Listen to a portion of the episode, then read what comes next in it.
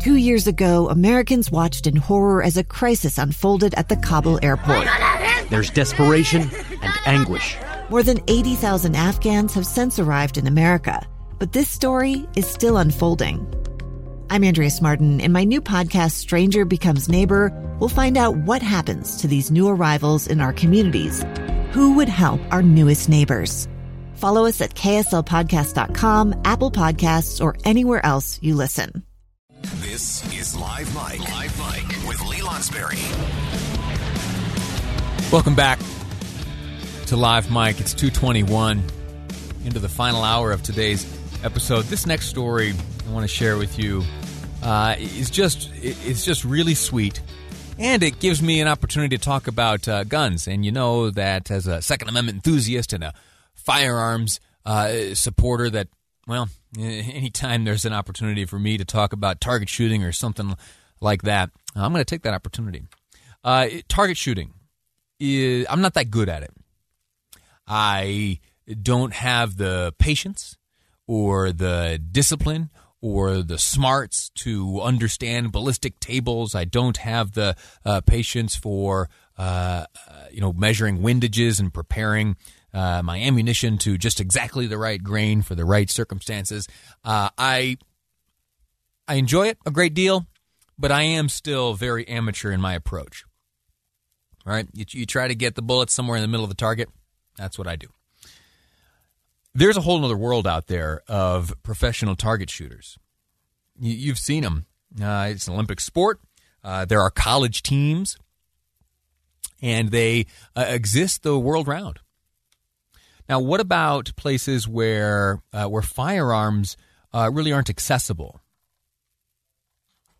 Well, places like India, this is the case. They aren't exactly outlawed, but they are so prohibitively expensive that most folks will never fire nor even see a firearm. Now, there's a slight workaround to that, and it is in the introduction of air pistols. In India, air pistol target shooting ends up being a pretty big deal. A pretty big deal. And there's a story published in the New York Times this past Saturday called The Saturday Profile, and the headline reads, "An 89-year-old sharpshooter takes aim at India's patriarchy." The story is of a woman nearing 90 named Chandra Tomar. Mrs. Tomar, a number of years ago, when she was 65, was in charge of taking care of her young granddaughter. And again, Miss Tomar, at 65, many, many years ago, looked around for something that might interest her granddaughter. And what she came up with was target shooting. There was a local firing range where air pistols were used, and young people honed their skills as marksmen, and ultimately went on to compete in contests and all. And so Ms. Tomar and her granddaughter, they went to the range, and her granddaughter was very timid. So timid she wouldn't even pick up the firearm. She wouldn't pick up the little air pistol. And so 65-year-old Chandra Tomar, she picked it up and said, "Here, youngster, I'll show you how it's done." And she held it outstretched, a little bit of guidance from the range master, and squeezed the trigger. And lo and behold, right there near the bullseye, appeared a little hole from the air pellet. And that was probably a fluke, Ms. Tomar thought. Again, 65 years old, the first time she picked up a gun. Probably a fluke, right? Well, she picked it up. She put the target in her sights again and squeezed the trigger. And gosh darn it, did not another little hole appear just to the right of that first shot. And bam, bam, bam, bam, bam. For those of you who are into firearms, you'll know what I mean when I say that she then produced a tight cluster. That means that the holes in the target produced by the shots that she one after another fired were very tightly grouped together. Very, very tightly grouped together. When I was in Boy Scouts, the Marksmanship Merit Badge had a requirement where you had to, from I think 50 yards, place 50 or 25. Correct me if I'm wrong, 57500. You had to place 5 shots from a .22 rifle. You had to be able to cover them with a quarter. And that was something that we worked very hard to pull off. Took me a long time. I told you I'm not that great of a shot. It took me a little while to be able to get the merit badge counselor to sign off on that requirement. Ms. Chandra Tomar was able to do it with an air pistol, the first time ever having picked up a firearm. And she did so in a circumstance and in an era when women really weren't firing guns. Women weren't participating too often in these target contests. But she felt something in that day which came not only from finding innate success in target shooting, but also in the way that her picking up that firearm and sending a few rounds downrange made her granddaughter then comfortable, right? Grandma showed me that something was possible. And so the granddaughter, in turn, turned to this sport and has competed ever since.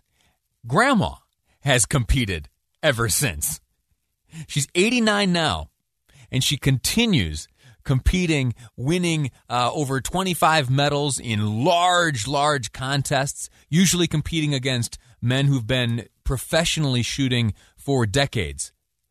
Grandma Tomar there in India, who accidentally discovered that she was a sharpshooter when she was 65 years of age, continues not only competing but teaching and sharing that things that in yesteryear were dominated by men can now be tackled by young girls and women, and that this, at least, is an area where everyone finds themselves on equal footing.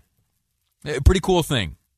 And now I mentioned earlier, too, that Bollywood comes into play here. My wife is a big fan of Bollywood cinema. Every few months I find myself there sitting alongside her on the couch watching something that ends in a catchy dance at the end. Well, this story here, the story of grandmother Chandra Tomar and her exploits as a successful target shooter have been made into a Bollywood movie. I didn't know that until this morning, but I pulled it up online, shared it with my wife, and I said, hey, how about you and I sit down and watch this here pretty soon? And I got in return a yeah with an exclamation mark.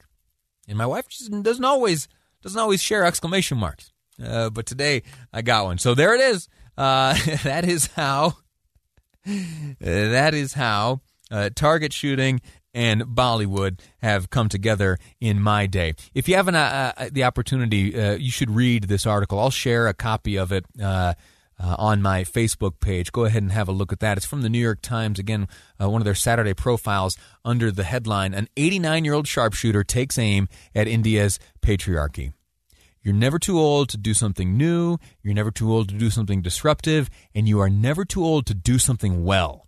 Those are the 3 lessons I pull out of this great story. I hope you'll read it for yourself, and maybe you'll sit down and watch this Bollywood movie. I can't pronounce it in its original language, but the English translation of the title of this Bollywood movie is Bullseye, appropriately named Bullseye. That's how I came to watch Bollywood this week. 2 years ago, Americans watched in horror as a crisis unfolded at the Kabul airport. She was tear-gassed and beaten. Images of thousands desperate to escape Taliban oppression filled our news feeds. More than 80,000 Afghans made it to America. But the story didn't end there. It was very cold. There was no power, no heat. Who would help our newest neighbors?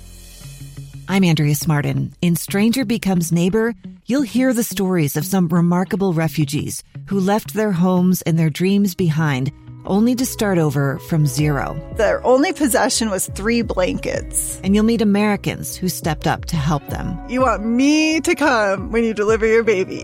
What can one person do in the face of an international disaster decades in the making? That's Stranger Becomes Neighbor. Find us at kslpodcast.com. Follow us on Apple Podcasts or anywhere else you listen.